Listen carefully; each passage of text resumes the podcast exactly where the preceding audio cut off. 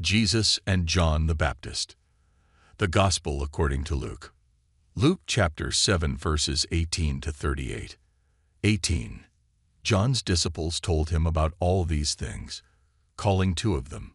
19. He sent them to the Lord to ask, Are you the one who is to come, or should we expect someone else? 20. When the men came to Jesus, they said, John the Baptist sent us to you to ask, Are you the one who is to come, or should we expect someone else? 21. At that very time Jesus cured many who had diseases, sicknesses, and evil spirits, and gave sight to many who were blind. 22. So he replied to the messengers, Go back and report to John what you have seen and heard.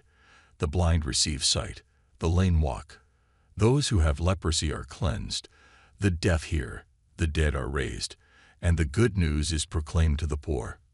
23. Blessed is anyone who does not stumble on account of me. 24. After John's messengers left, Jesus began to speak to the crowd about John. What did you go out into the wilderness to see? A reed swayed by the wind. 25.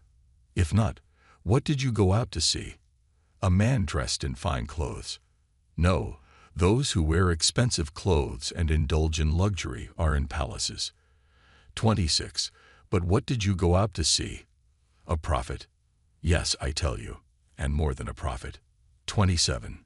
This is the one about whom it is written, I will send my messenger ahead of you, who will prepare your way before you.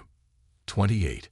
I tell you, among those born of women there is no one greater than John.